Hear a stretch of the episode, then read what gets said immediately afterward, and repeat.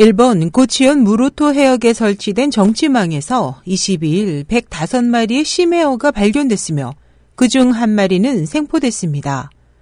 다른 어민 역시 지난 21일 9마리 동종 어류를 포획했습니다. 이에 대해 전문가들은 해양에서 이변이 발생한 것으로 보고 있습니다. 올해 들어 일본 각지에서 대왕 오징어류 심해 생물이 잇따라 포획됐지만 이러한 어류가 출현한 원인은 여전히 미궁입니다.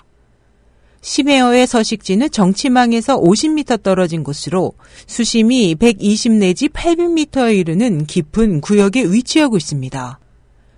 심해어의 이름은 호테이에소로 몸체는 검은색이고 10 내지 25cm 길이며 길고 뾰족한 이빨을 갖고 있고 아래턱 촉수 위에는 빛을 내는 기관이 있습니다.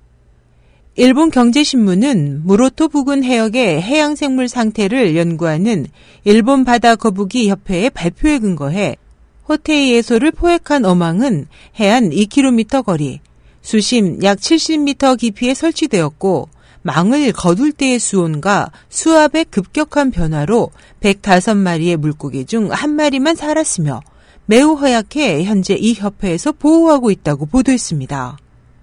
무르토 해안에서는 매년 몇 마리의 호테이의 손만 잡혔습니다.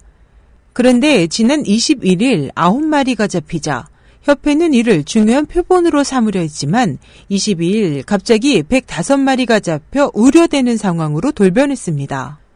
협회 무로토 기지의 와타나베 사야 연구원은 지금까지 이렇게 많은 수량이 잡힌 기록이 없었으며 해수의 유향과 온도 역시 큰 변화가 없어 두렵다고 말했습니다. 홋카이도대에서 심해어를 연구한 니오카 쿠뉴 명예 교수는 심해어는 해양의 파동과 수온 변화에 대단히 민감하다. 이번 심해어가 대량 출현한 그 서식지에 모종의 이변이 발생했을 가능성이 크다고 말했습니다. 일부 전문가들은 이번에 대규모 포획 원인이 수온이라고 주장하지만 현재까지 그 구체적인 원인은 밝혀지지 않고 있습니다.